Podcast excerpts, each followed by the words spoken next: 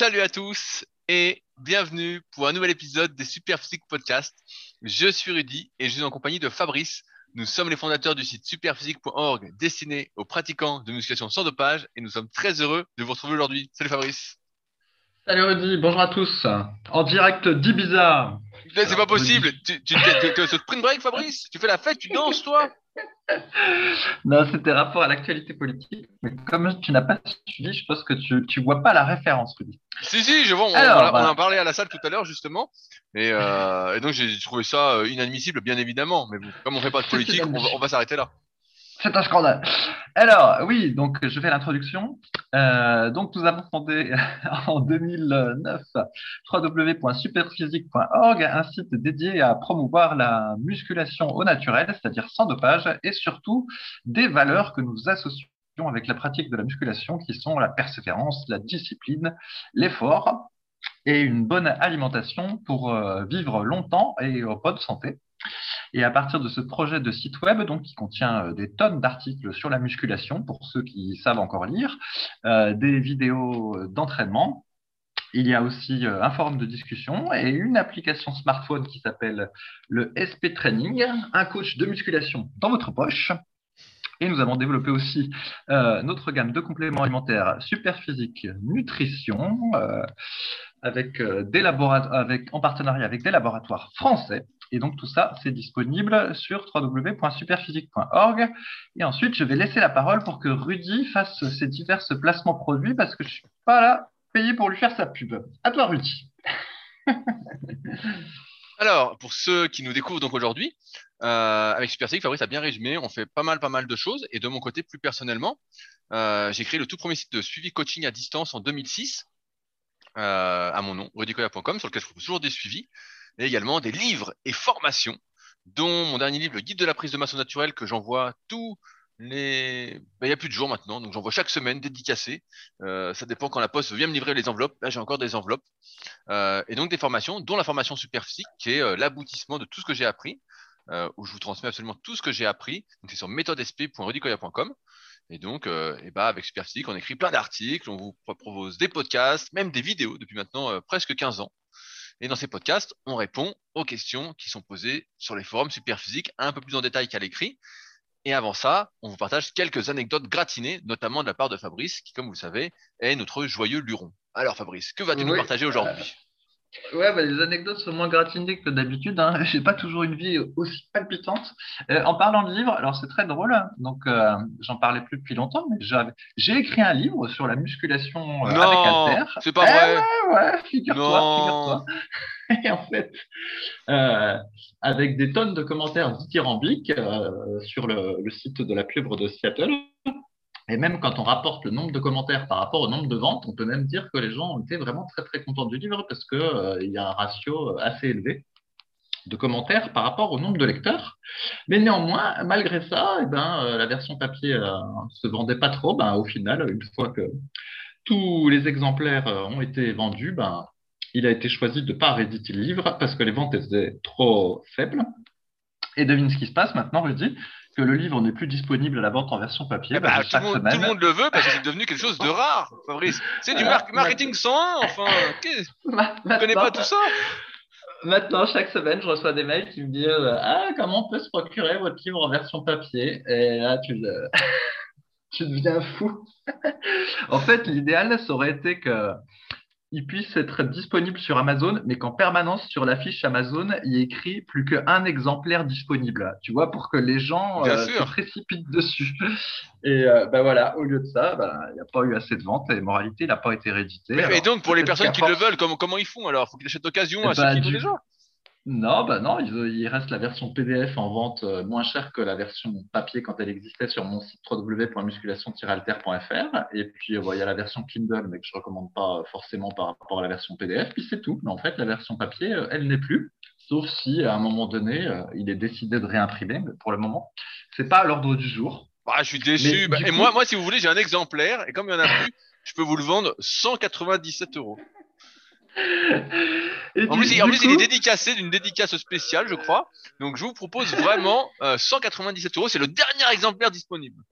Ouais, je sais plus ce que je t'avais mis comme dédicace. Euh, sûrement un truc du style, euh, peut-être qu'avec ça, tu pourras enfin prendre un peu de muscle. Oui, un, attends, un, un truc du style, exactement. Du coup, quand je reçois des mails comme ça, je ne sais pas si je dois être de bonne humeur ou si ça doit m'énerver. Euh, est-ce qu'il faut que ça m'énerve ou est-ce qu'il faut que ça me mette de bonne humeur de savoir qu'il y a des gens qui sont intéressés par mon livre mais qui n'est plus disponible aujourd'hui ? Eh bah, euh... non, mais en fait, en fait, comme je t'expliquais euh, hors antenne, moi, c'est pareil avec le guide de la prise de masse naturelle ou euh, The Leader Project. Là, il me reste plus que quelques exemplaires de chaque, et donc j'en ai parlé. Et d'un coup, bah, ça se vend à fond, à fond. Ça se vend beaucoup plus qu'à l'habitude. Alors que si j'avais rien dit, bah, ça serait vendu au compte-gouttes euh, comme d'habitude. Donc, euh, c'est, c'est quelque chose moi que je trouve assez exaspérant. Euh, c'est le phénomène de la rareté. Alors après, c'est humain, c'est dans tous les bouquins de psychologie euh, sociale, tout ça. Mais il n'empêche que euh, j'ai, on aimerait que ce soit, ce soit différent. Car oui, moi, je, euh... moi, je fonctionne pas du tout oh. comme ça, donc. Euh... On commence à comprendre pourquoi sur les pages web, il y a écrit euh, « offre spéciale euh, » avec un script JavaScript qui en permanence dit euh, plus que quelques heures et puis tu vois le nombre d'heures diminuer. Puis tous les jours, en fait, ça remet au nombre d'heures de, de départ. Et quand tu vois ça, tu te dis « Ah putain, on est encore en train de me prendre pour un con. » Mais peut-être que c'est comme ça que ça marche. Ah Je putain Quelle conclusion. Bon, allez, maintenant revenons à la musculation. Figure-toi que j'ai lu euh, récemment la biographie de Lee Priest, voilà, un ancien culturiste euh, des années quatre-vingt-dix, The Blonde Myth, comme on l'appelait, qui était connu pour avoir des bras absolument monstrueux euh, pour sa petite taille. Et alors pour l'anecdote, en fait, il a commencé à gagner ses premiers concours euh, de bodybuilding en Australie quand il avait à peine quinze ans. Et euh, même déjà, euh, avant d'avoir dix-huit ans, il gagnait des concours où participaient des adultes. Et d'ailleurs, ça énervait les adultes. Tellement euh, il était précoce, Lee Priest.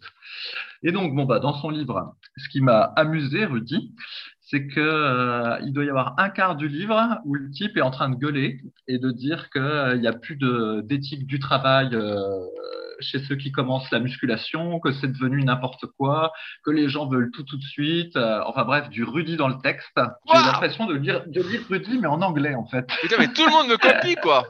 Tout le monde me copie. J'en, j'en ai marre de tout ça, moi. Je me suis dit, ah non, c'est comme si j'écoutais Rudy en podcast en train encore de gueuler vis-à-vis des gens. Et alors, par contre, euh, truc que, dont nous, on ne parle jamais, parce que peut-être qu'en France, ce n'est pas trop répandu, mais on ne parle pas de... La, du, du dopage, mais apparemment donc aux États-Unis euh, ou peut-être en Australie, vu qu'il est à la fois en Australie puis aux États-Unis, le dopage est très répandu dans les salles de, de musculation.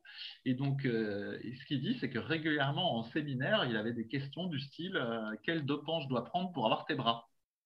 Et donc, lui, il était euh, énervé au possible parce qu'il explique qu'il s'est entraîné euh, donc, au naturel, c'est-à-dire sans dopage pendant de nombreuses années.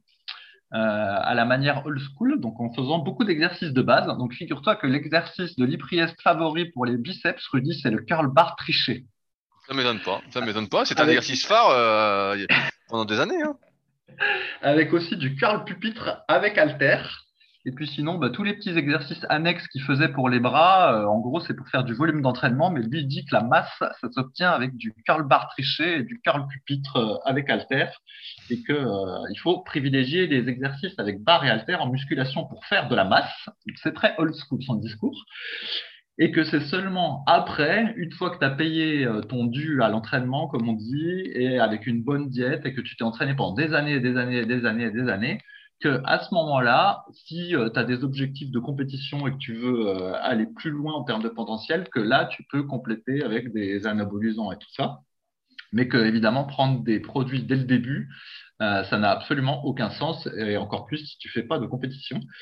Et alors, ce qu'il dit, comme avait déjà dit Dorian Yates, ou euh, je ne sais plus si c'était Sean Ray ou Kevin Levrone lors d'une interview, c'est qu'apparemment les jeunes d'aujourd'hui prendraient des doses de produits dopants qui seraient même supérieures à ce qu'eux prenaient à l'époque en tant que professionnels. Mais bon, là, je ne sais pas s'ils n'exagèrent pas un peu trop, histoire de dire euh, non, prenez pas tant de produits que ça. Mais voilà. Mais c'est vrai que nous, euh, dans les salles de musculation françaises, je ne crois pas qu'il y ait trop cette histoire-là de, de dopage. Mais, et donc, du coup, Rudy ne peut que gueuler sur le fait que les gens euh, s'entraînent sans forcer et sans s'impliquer.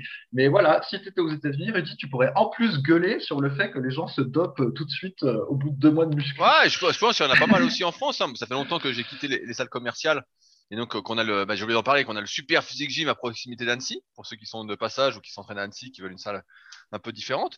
Mais euh, non, moi, je pense qu'il y en a plein qui démarrent la muscu, et puis tout de suite, en fait, comme ils connaissent pas les dangers, et puis euh, quand tu es jeune, tout ça, tu n'y penses pas du tout, hein, tu vois bien, tout le monde mange n'importe comment ou quoi.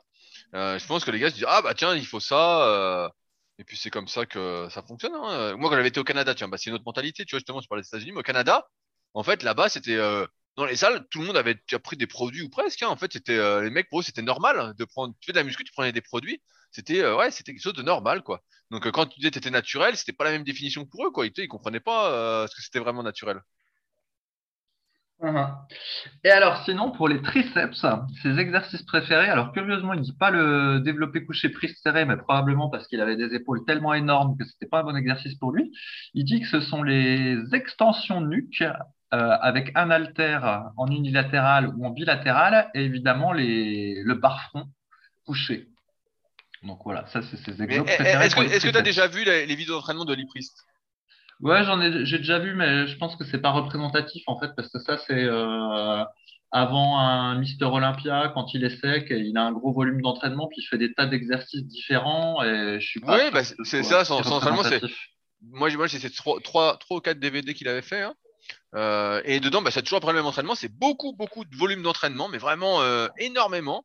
Plein d'exos, il s'arrête pas, quoi, le gars. Hein. Franchement, euh, je sais pas s'il fait pas tout ce qu'il fait. Au moins cinq six exos pour les pecs, pareil pour les biceps, pour les triceps. Franchement, il s'arrête pas, il s'arrête pas, il s'arrête pas. Et ces D V D sont assez, sont assez sympas. Ils sont assez rapides à regarder. Je crois que c'est des D V D qui duraient une heure. Bah, à l'époque, ça durait pas longtemps. Euh. Après, vous avez pas connu, mais au début, les D V D de muscu duraient une heure. Et progressivement, ils sont passés à double D V D euh, pour huit heures. huit heures.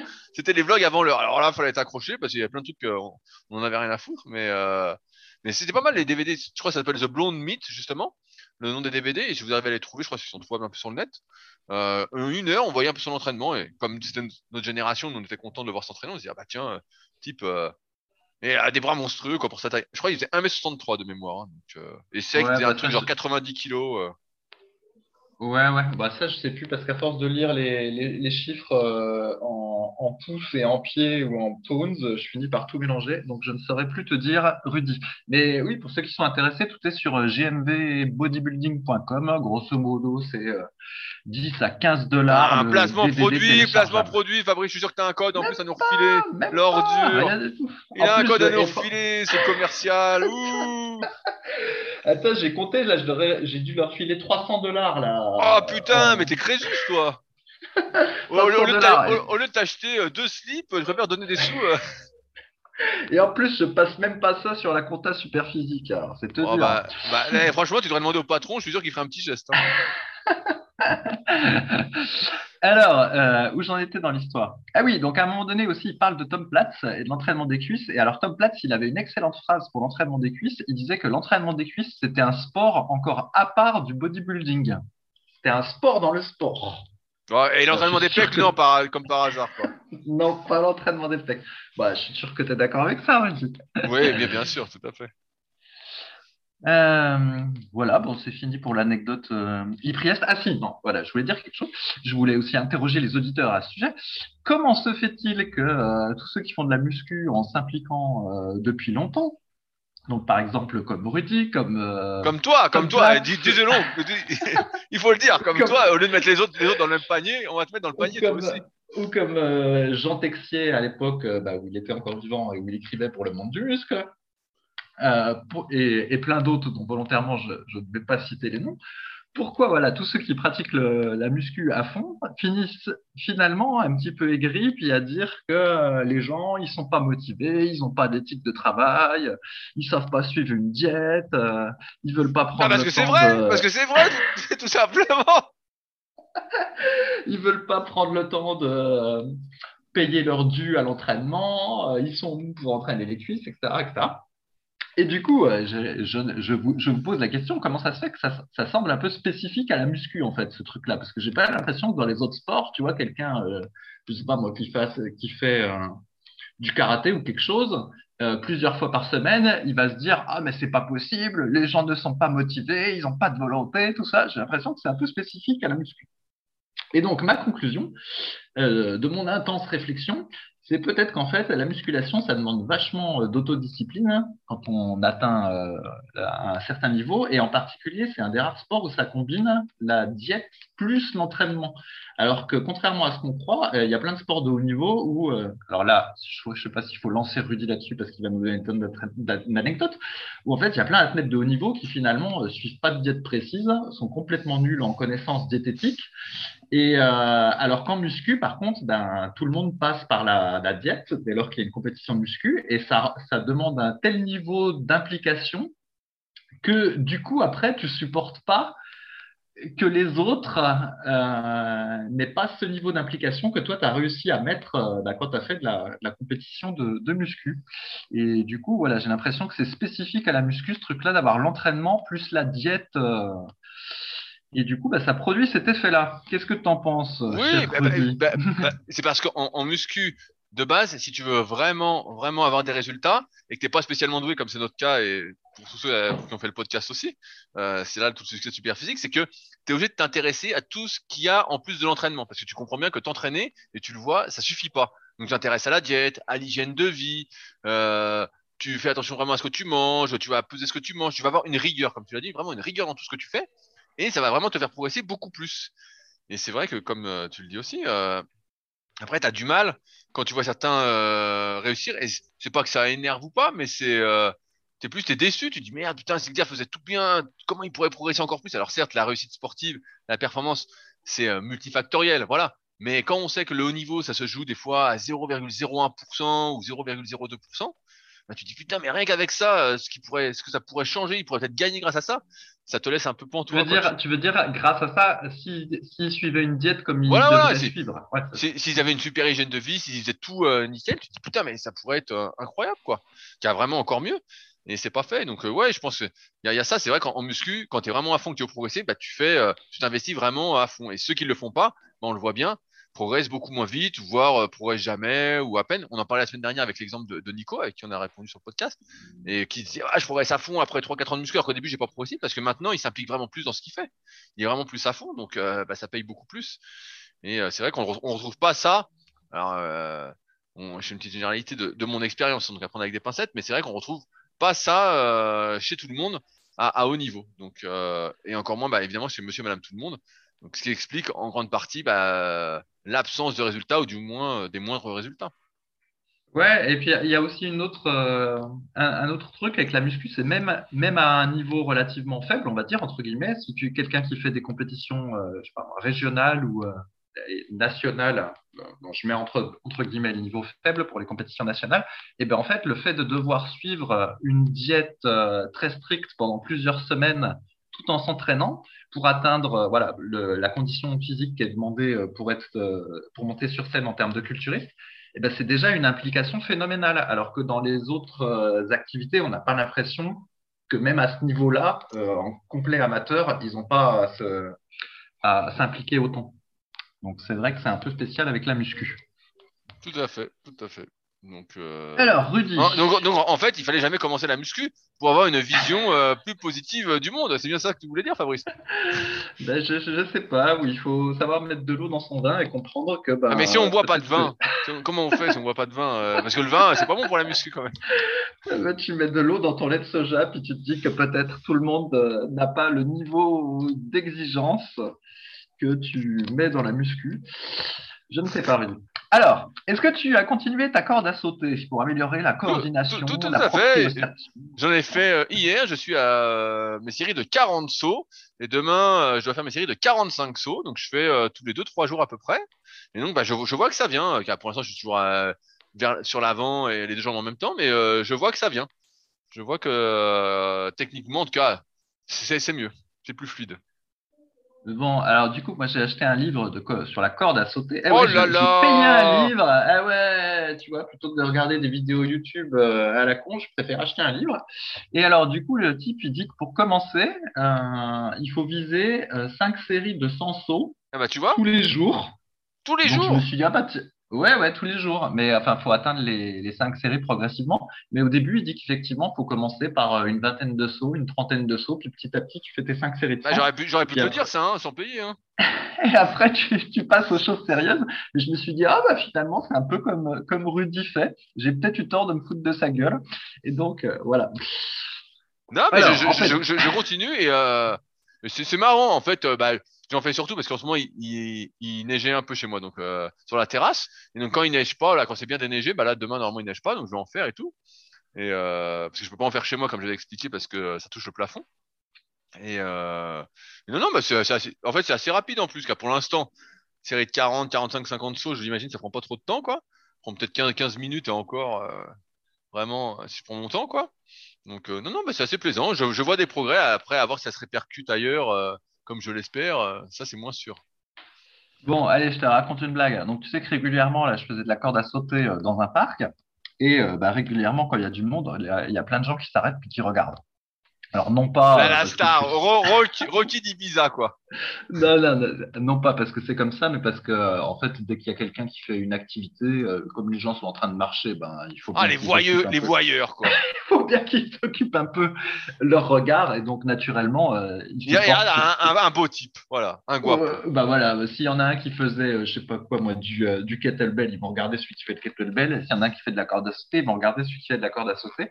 Et puis, euh, comme je t'avais dit, particulièrement, les petites filles ont tendance à regarder longtemps et donc du coup bah, oh là là là là ça va loin là, regarde aussi oh là là. Et alors la blague donc c'est que ça fait plusieurs semaines que je fais de la corde à sauter avec euh, une corde que j'avais achetée euh, euh, bah, il y a quelques semaines d'ailleurs, j'en avais parlé dans le podcast, ça avait encore été épique cette histoire et euh, il se trouve que la, la corde a des lestes dans les poignets que j'ai laissés et en plus moi-même j'ajoutais des lestes euh, à mes poignets de cinq cents grammes pour faire le guerrier de la corde à sauter. Et donc, pendant plusieurs semaines, voilà, je me suis entraîné à faire de la corde à sauter avec des lestes. Euh, c'était fatigant, j'étais épuisé au bout de ma dizaine de rounds. Je me sentais un guerrier. Voilà, je faisais, j'avais appris à faire des petites figures. Donc, régulièrement, je faisais des petites figures pendant mes, mes trois minutes de corde. Et euh, même si je reste toujours concentré, j'étais toujours un petit peu flatté, tu vois, quand on me regardait, t'as, t'as la pression, tu te dis, oh putain, c'est pas le moment que je me la prenne dans les jambes, t'as toujours un peu ce truc-là, même si t'es concentré, euh, t'as pas envie de passer pour un con. Et donc, néanmoins, euh, ce qui se passe, c'est que bah, je commence à avoir des limites, il y a des figures que j'arrivais pas à faire, notamment… Euh, Enfin, que j'arrivais pas à faire très bien, genre le, le croisé, quand tu croises tes bras, puis tu continues à sauter. En fait, celle-là, ça me posait des problèmes. Et il se trouve que sur YouTube, il y a pas mal de vidéos où tu vois des types qui font le truc assez facilement. Puis je me disais, mais c'est pas possible. Quel est le problème? Comment ça se fait que j'arrive pas? J'arrive pas à le faire de manière euh, euh, répétée. Euh... Ah, en, en, handicap moteur. Et donc, je me suis dit, bah, peut-être qu'en fait, ça se trouve, c'est à cause de ces lestes, là, euh, ils mettent pas de lestes, peut-être que j'ai voulu aller trop loin, et en fait, il faut que j'enlève les lestes, puis que je recommence, euh, entre guillemets, de, depuis le début. Et donc, je pars faire ma séance de corde à sauter, euh, de, pas, pas hebdomadaire, c'est plus fréquent que ça, on va dire de cinq jours, de, de, comment on pourrait dire pour cinq jours, Rudy, à la place de. Ah, j'en sais rien, en gros, tu fais la gratuité tous les cinq jours, on va dire ça comme ça. Voilà, à peu près. On a compris. Euh... Ok, et donc j'y vais, puis cette fois-ci, euh, je laisse chez moi les trucs de cinq cents grammes et euh, j'enlève le lest, et là, je fais la corde à sauter, et là, horreur. Figure-toi que ce qui se passe, Rudy, c'est qu'en fait, je n'arrivais plus à faire la corde à sauter. En fait, j'arrivais, je la prenais dans les jambes quasiment tout le temps. Oh là là, en fait, la, triche eh ouais du, la, triche, la triche du lest, en fait. Ouais, j'étais devenu pourri, j'étais devenu pourri. Et évidemment, c'est à ce moment-là que t'as tous des gens, que t'as tous des gens qui passent, tu vois. Puis, tu passes pour tu un con, quoi. Tu passes pour un con, puis une merde. Et puis tu te dis, tu te croyais un guerrier, puis au final, euh, bah, ce jour-là, t'es comme une merde. Et en fait, naïvement.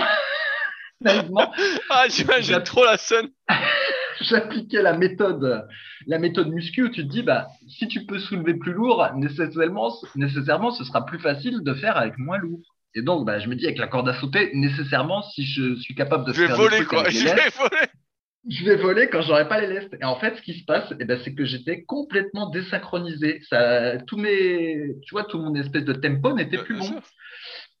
Parce qu'en fait, probablement déjà, l'avant-bras, je ne le mettais pas tout à fait à la même hauteur parce que comme il y avait le lest, eh ben, peut-être qu'il était, je ne sais pas moi, un centimètre plus bas à cause du lest ou des trucs comme ça. Et puis même la corde, elle ne tournait pas aussi vite, probablement moins vite en réalité avec le lest, parce que du coup, mon mouvement de poignet n'était pas tout à fait le même, tout ça.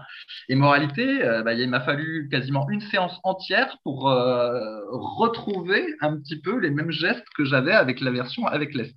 Et tout ça pour dire que voilà, un petit changement imperceptible, et bah, tu passes de guerrier à euh, bah, je fais de la corde à sauter comme un con. Et du coup, et du coup je me suis dit, bah, mine de rien, ça rend humble parce que finalement, il ne suffit de pas grand-chose. Imagine, imagine si un jour, il y avait eu un type que j'aurais croisé dans le parc qui faisait de la corde à sauter, puis genre, moi, je m'arrête, puis je lui dis, attends, je vais te montrer comment faire, prête-moi ta corde, et puis je ouais, me lance. Ouais, ouais. Et bah, la vérité, c'est que très probablement, je n'aurais rien fait du tout. C'était pas la même. Ça aurait été pas la même corde, mais en fait, j'aurais pas su faire.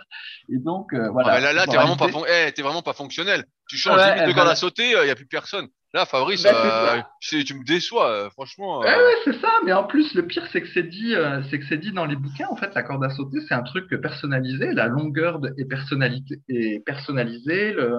La matière est personnalisée, tout est personnalisé en fait, et donc euh, tu peux pas changer comme ça quoi.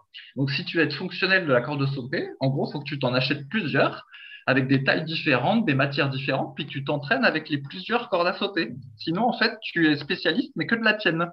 Et donc si elle casse, faut que tu achètes exactement la même, que tu fasses exactement la même. Eh, donc, donc si tu fais la corde à sauter de ta femme, t'es mort quoi.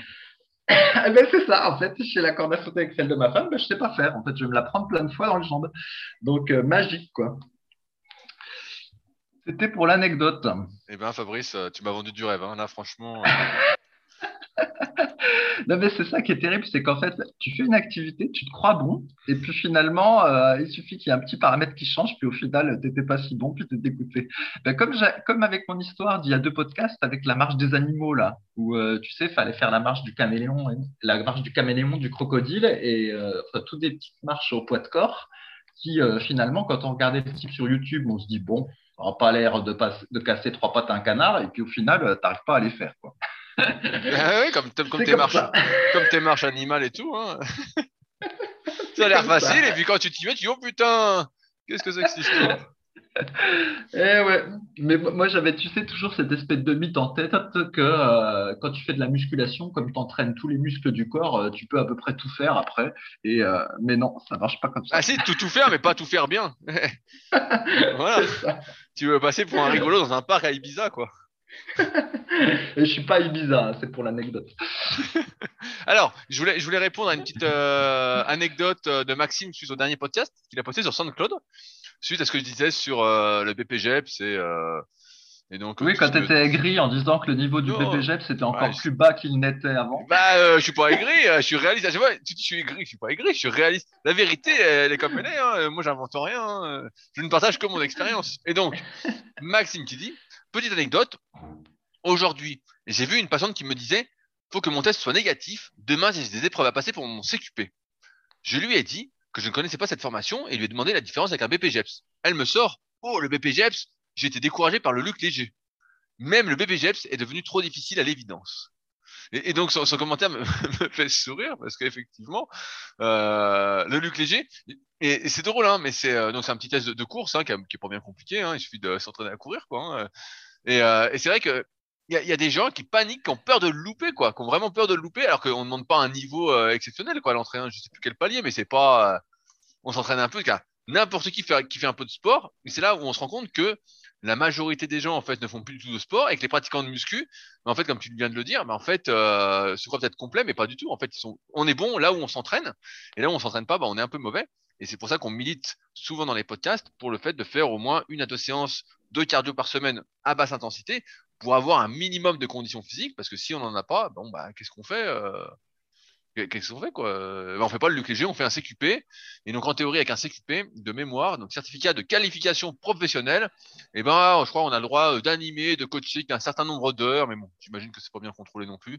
Donc en gros, euh, c'est le B P J E P S de demain où, où le niveau sera euh, encore plus faible. Bientôt il faudra se lever de sa chaise dix fois de suite. Voilà la, la suite. Ok, alors est-ce qu'on peut passer à la deuxième étape du podcast où ah, on répond sûr. Aux questions des gens sur le forum? Bien sûr, et j'ai posé plein de questions. On a eu, en ce moment, le forum est très, très, très animé. Donc, si vous ne connaissez pas, c'est w w w point superphysique point org slash forum. Il y a plein de questions. Et on a eu, euh, bah, il y a une question qui m'intéresse. Euh, je ne sais pas si tu sauras dire quelque chose là-dessus, Fabrice, mais je vais la prendre quand même. C'est une question de, de Guy Ries, avec qui j'avais fait un podcast il y a un petit moment sur euh, un peu la meilleure façon de débuter. Si vous nous écoutez depuis un petit moment, vous vous souvenez, c'est un jeune qui avait euh, qui a un gros potentiel, qui s'intéressait vraiment aux choses. C'est un super podcast. Et donc là, il, il, est, re, il est revenu euh, sur le forum poser une question. Et je le cite donc. Je vous reviens pour une interrogation qui me préoccupe.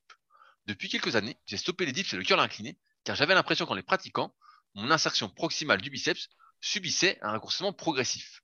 Seulement, depuis quelques temps, même sur de simples exercices pour les pectoraux, j'observe aussi que mon biceps lentement et progressivement se déforme. J'observe un trou se former entre la longue et la courte portion sans que la première ne se raccourcisse réellement, seulement ce trou qui semble gagner du terrain. Le fait est que j'ai consulté, pour le médecin du sport, tout est normal. Je passe même une échographie, pareil, on ne voit rien.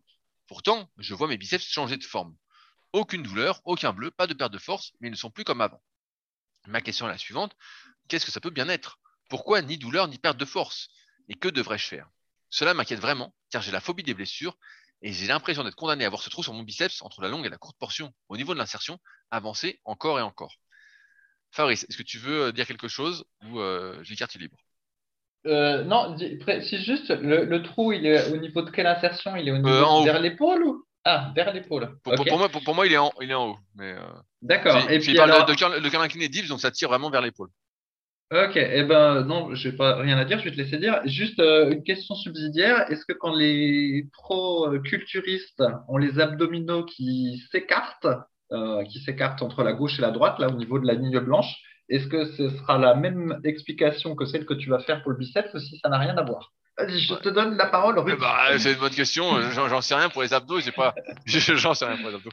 Je ne saurais, je saurais pas répondre. Si quelqu'un est plus calé que moi sur le sujet, on veut bien qu'il nous donne une réponse dans les commentaires sur le code. Mais en fait, ce que dit Guy Ries, moi je le connais bien ce truc-là. Il euh, y a. Euh, on est quoi? On est de, deux mille vingt-deux. Donc quand j'avais euh, dix, dix-huit, dix-sept, dix-huit, dix-neuf ans. Je m'entraînais vraiment comme un fou et je forçais vraiment comme un malade, donc des séries à l'échec, des dégressifs. Je pensais à l'époque qu'il fallait forcer le plus possible pour progresser. Et donc, euh, bah, c'était pas forcément la bonne solution comme on, on l'explique aujourd'hui. Euh, et donc, je forçais, je forçais, je forçais. Et régulièrement, bah, j'avais des petites blessures, justement. J'avais un coup, je sentis, euh, je sais plus quoi, c'est au cœur incliné, j'avais senti un coup le biceps, un petit claque en haut, pas de bleu, rien. Et comme Guy Ries, en fait, un petit trou. Euh, après, pareil, ça m'était arrivé au triceps, quand j'avais des extensions nues, j'avais senti un petit truc. Et donc, en haut du triceps droit, pareil, il y a une sorte de petit trou. Euh, pareil, quand j'avais fait les pecs, bah, dix-sept ans, je me souviens, ça m'avait gâché un peu ma saison, euh, parce que je pensais devenir champion du monde de développé couché, et puis voilà, bah, ça s'est pas, ça s'est pas fait. Et pareil, un coup, j'entendais un petit claque au pec, et il y avait un petit trou, et je dis, merde, euh, putain, il y a un petit trou, euh, je dis, putain, euh, je le vois, ça va peut-être s'accentuer tout ça. Euh, et, euh, bah, j'étais un peu comme Guy Ries, bah, qui, qui est jeune, hein, et je me dis, putain, merde, faut plus trop forcer dessus, parce que plus je force, plus ça s'accentue, et surtout à chaud, et bah, à chaud, je voyais que ça s'accentuait, quoi, je me dis, merde, euh, oh putain, ça s'accentue, euh, comment ça va finir? Est-ce que ça va s'arracher complètement?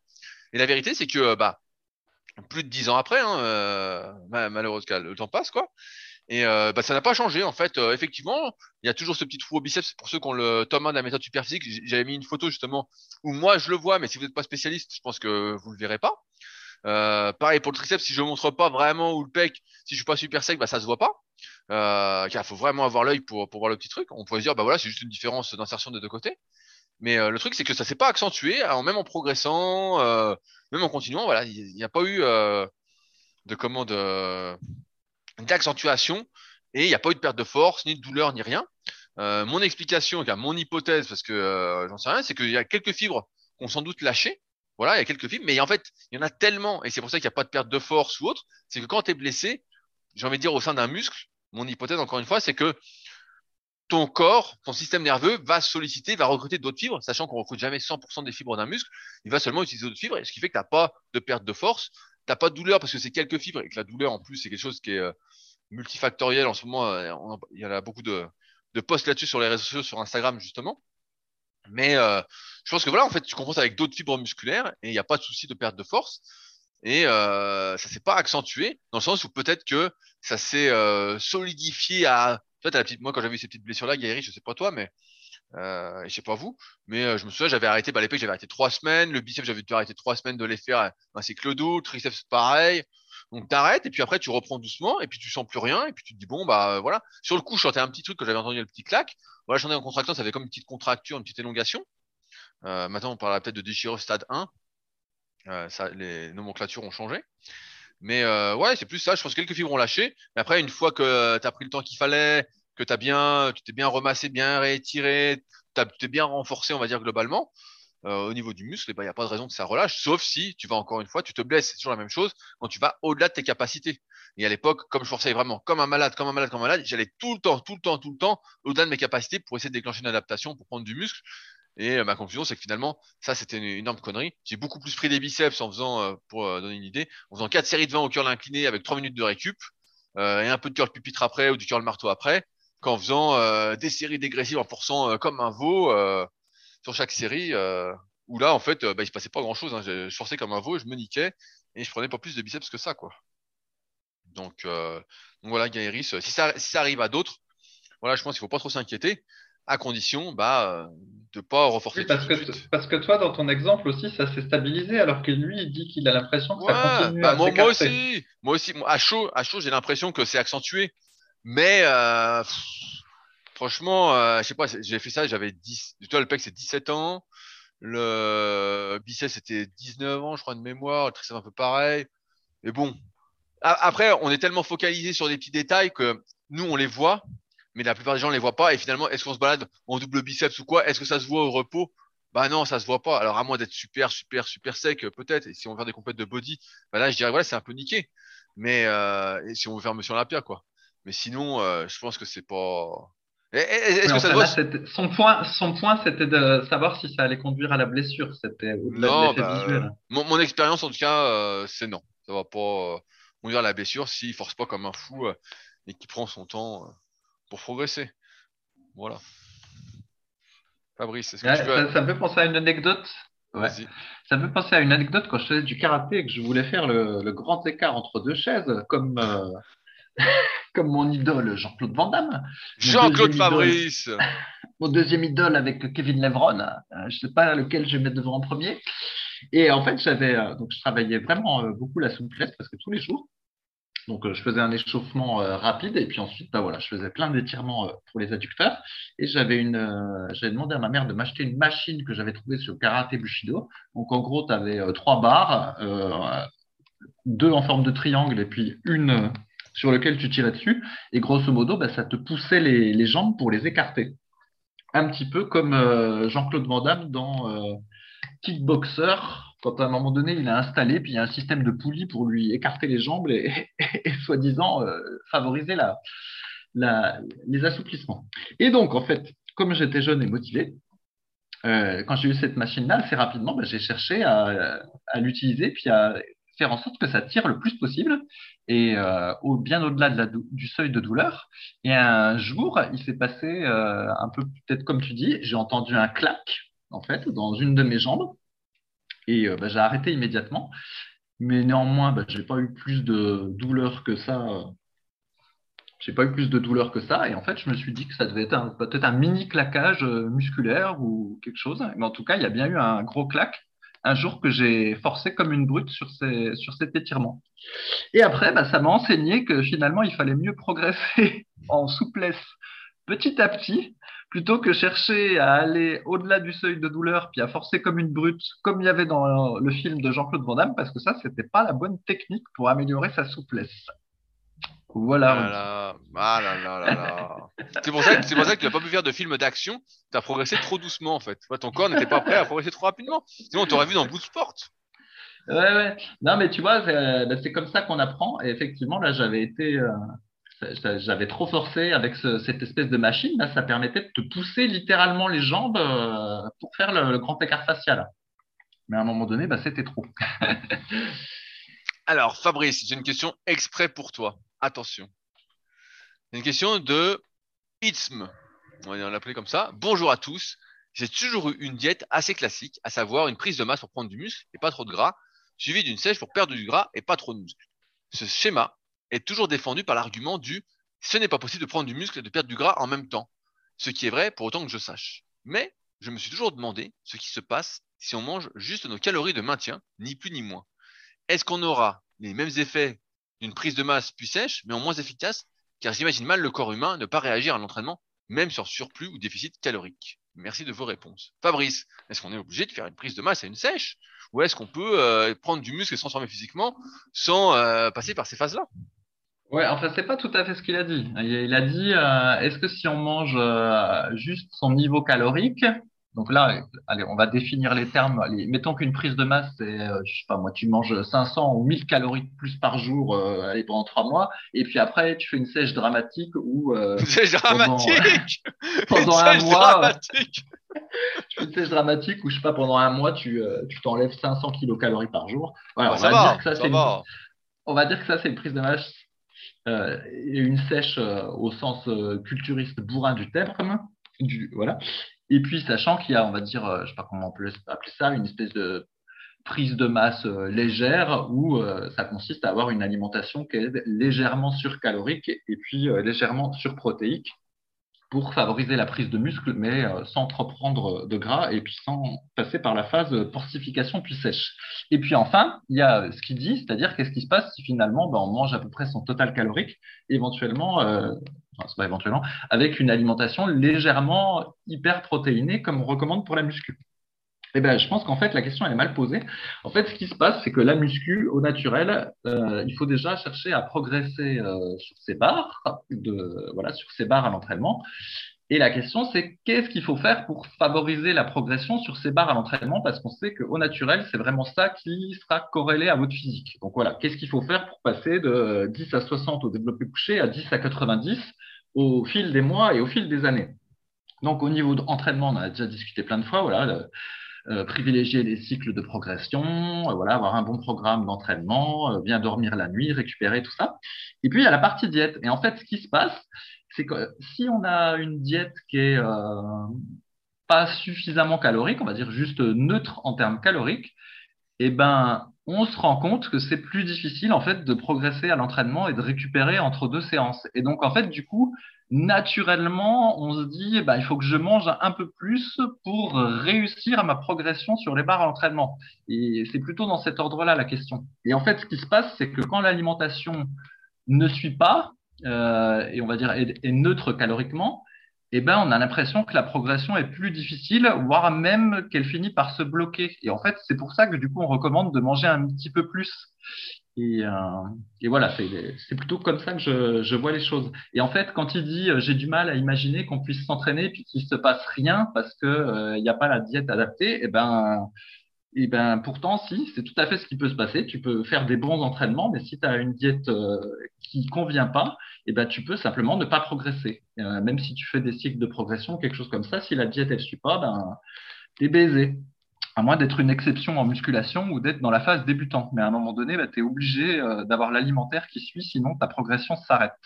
Donc c'est plutôt dans le sens-là qu'il faut, dans cet ordre des choses, qu'il faut voir la, la question, c'est-à-dire l'alimentation est un soutien de la progression en muscu et c'est pas le truc de départ. Rudy ? Oui, et, et donc bah, je te repose une question. Dans ce cas-là, quand, quand est-ce, parce que si ça soutient la progression, quand est-ce qu'on on a, on se dit, bah voilà, euh, là, il faut peut-être que je fasse un petit régime parce que justement, j'ai soutenu ma progression et on en a connu plein comme ça, qui se laissent saper par les progrès sous les barres, sous les barres, sous les barres, ils sont de plus en plus gros, ils finissent bien gras et donc euh, les types, bah, jamais ils sèchent, ils se disent, ah putain, je vais régresser, tu vois. Donc, euh, où est-ce qu'on fixe la limite euh, du soutien calorique à la progression ? Ouais, bah, la, la limite, c'est euh, voir ses abdominaux à la lumière. Quand on ah, commence si, à si, plus si, les si, voir… Si, bah... si, on les, si, on les voit, si on les voit déjà pas, Fabrice. Mettons, mettons-nous dans, dans le vrai contexte. Si on les voit déjà pas, quelle est la limite ? Ne sois pas élitiste. Ne sois pas élitiste. Et ben dans ce cas, dans ce cas, je vais te dire ce qu'il faut faire. Je dis en toute honnêteté, je pense qu'il faut une alimentation quand même légèrement surcalorique, mais tu vas faire du cardio pour compenser ces espèces de calories supplémentaires et au final… Ah mais après, c'était balance... crevé. Après, c'était crevé non, à la non, salle. Non. Tu... non, la bonne technique, c'est ça. Tu, tu manges effectivement plus, euh, mais tu vas faire du cardio pour compenser les calories en trop, voire créer un déficit calorique. Et ce que on a remarqué, c'est qu'en fait, si tu es en déficit calorique uniquement à cause de ton alimentation…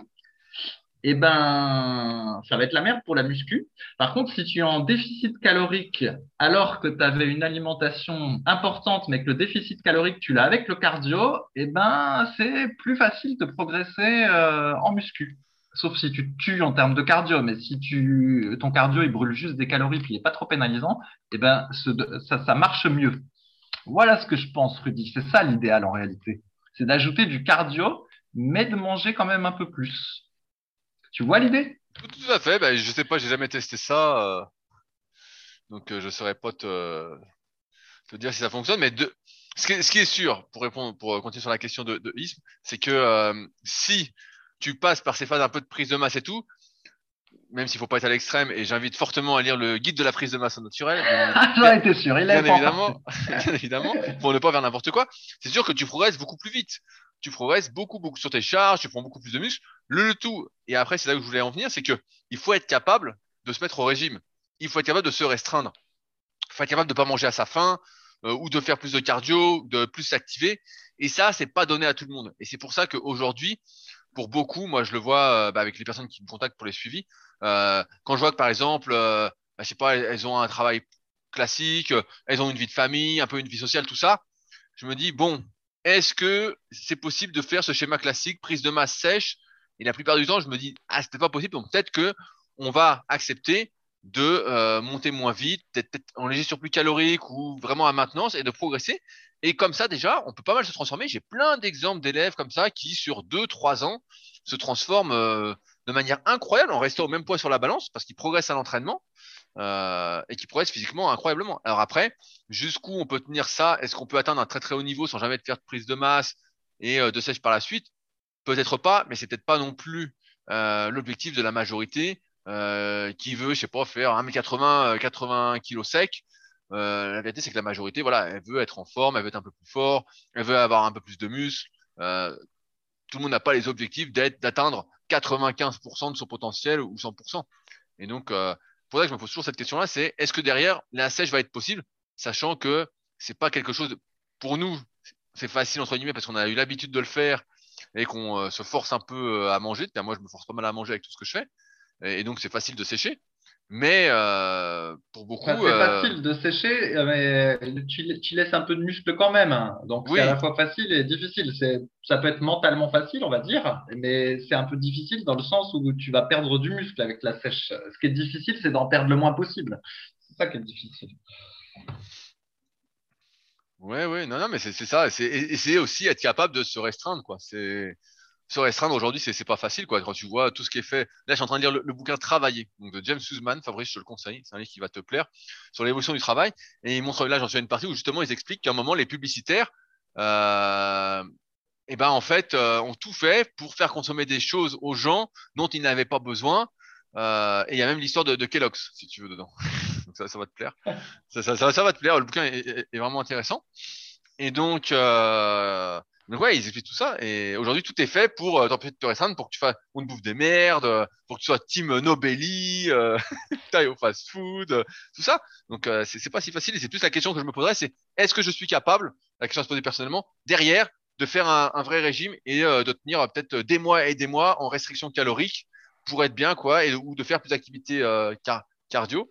Et en fait, souvent la réponse, bah, c'est non. Donc dans ce cas-là, bah, mieux vaut pas tenter. Euh, Mieux vaut pas se lancer dans une prise de masse à prendre, je sais pas, je sais pas quel est votre gabarit. Il y a un rythme un peu euh, propre à chacun, comme expliqué dans le livre. Mais euh, prendre peut-être un kilo par mois sur un an, bah, peut-être que c'est pas une bonne idée. Euh, si derrière vous savez pas, euh, vous allez avoir du mal à vous restreindre et vous pourrez pas dire non à une vie sociale parce que pas il y a un régime. Si on veut vraiment sécher, c'est euh, une vie sociale un peu en berne, euh, c'est une bonne hygiène de vie, c'est ce qu'on disait au début du podcast. Hein, c'est être très exigeant avec soi-même. Et ça, on voit bien que ça devient de plus en plus difficile euh, dans ce monde.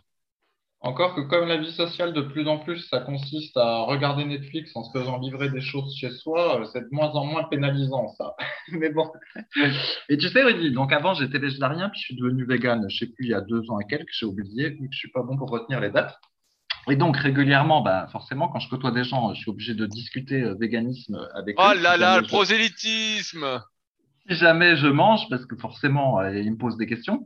Et en fait, à chaque fois, J'ai, je dis, voilà, j'explique les raisons euh, euh, voilà, écologiques, sanitaires, euh, morales pour lesquelles il ne faut pas manger de viande et tout ça, vu qu'ils font semblant de s'y intéresser. Et après, les trois quarts du temps, j'ai droit à cette question. Ah oui, mais quand même, euh, la viande, c'est trop bon. Euh, moi, je n'arriverai pas à m'en passer. Vraiment, c'est trop bon.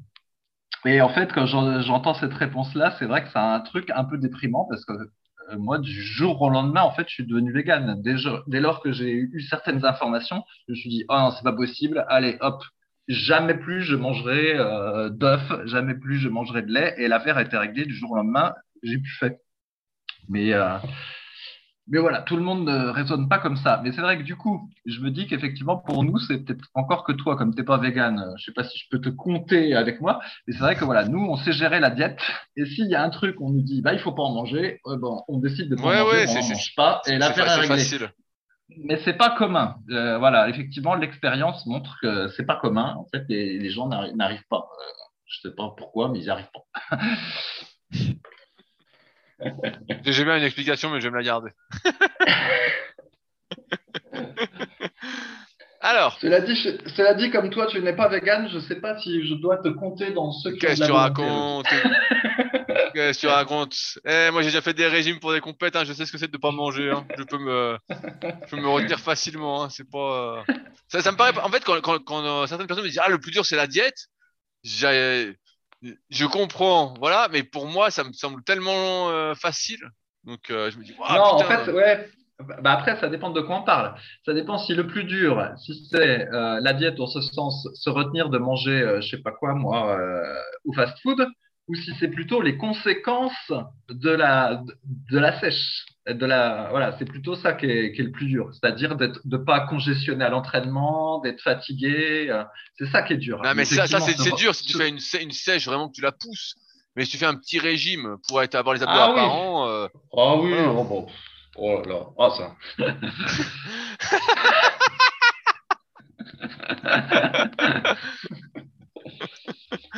Allez, je passe à la question suivante, Fabrice. Ah oui, il faut mieux, il faut mieux. Allez, une question de Hortio.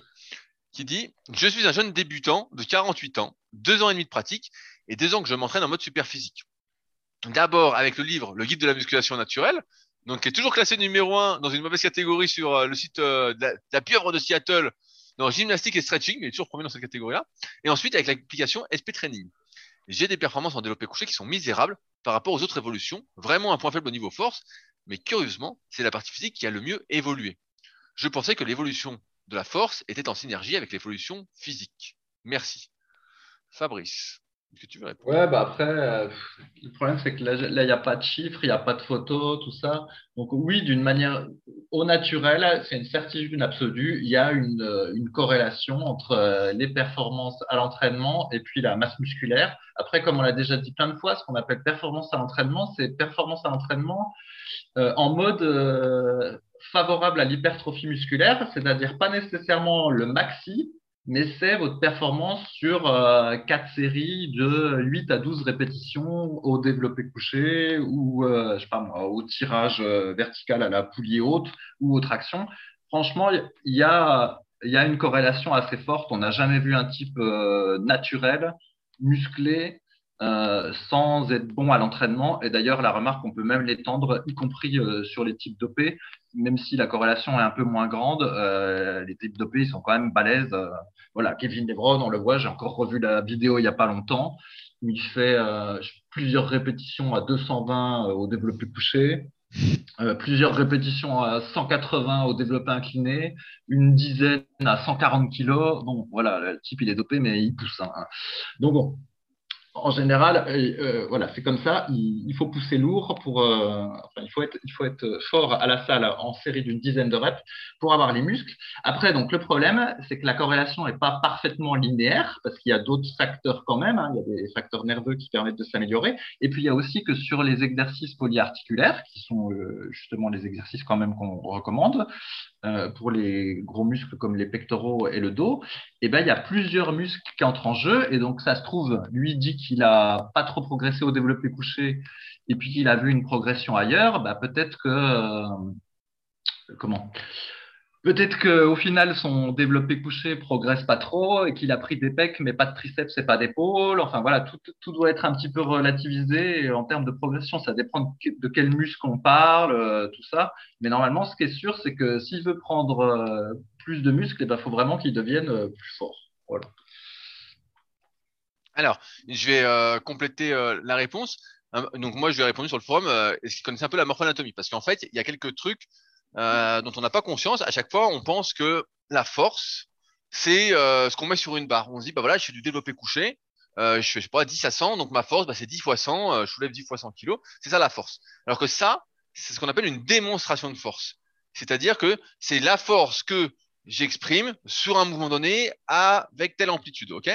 Donc ça veut dire que par exemple euh, quelqu'un qui fait, euh, qui a des bras, je donne des exemples à la con, hein, pour bien comprendre, qui serait un dinosaure selon la méthode superphysique, qui a les bras très courts et une grosse cage, qui fait dix à cent, et bah, pour la majorité des gens, ce serait équivalent à quelqu'un qui aurait des très longs bras, une cage toute plate, et qui ferait dix à cent. Alors qu'en fait, ça n'a absolument, mais absolument rien à voir en termes de force.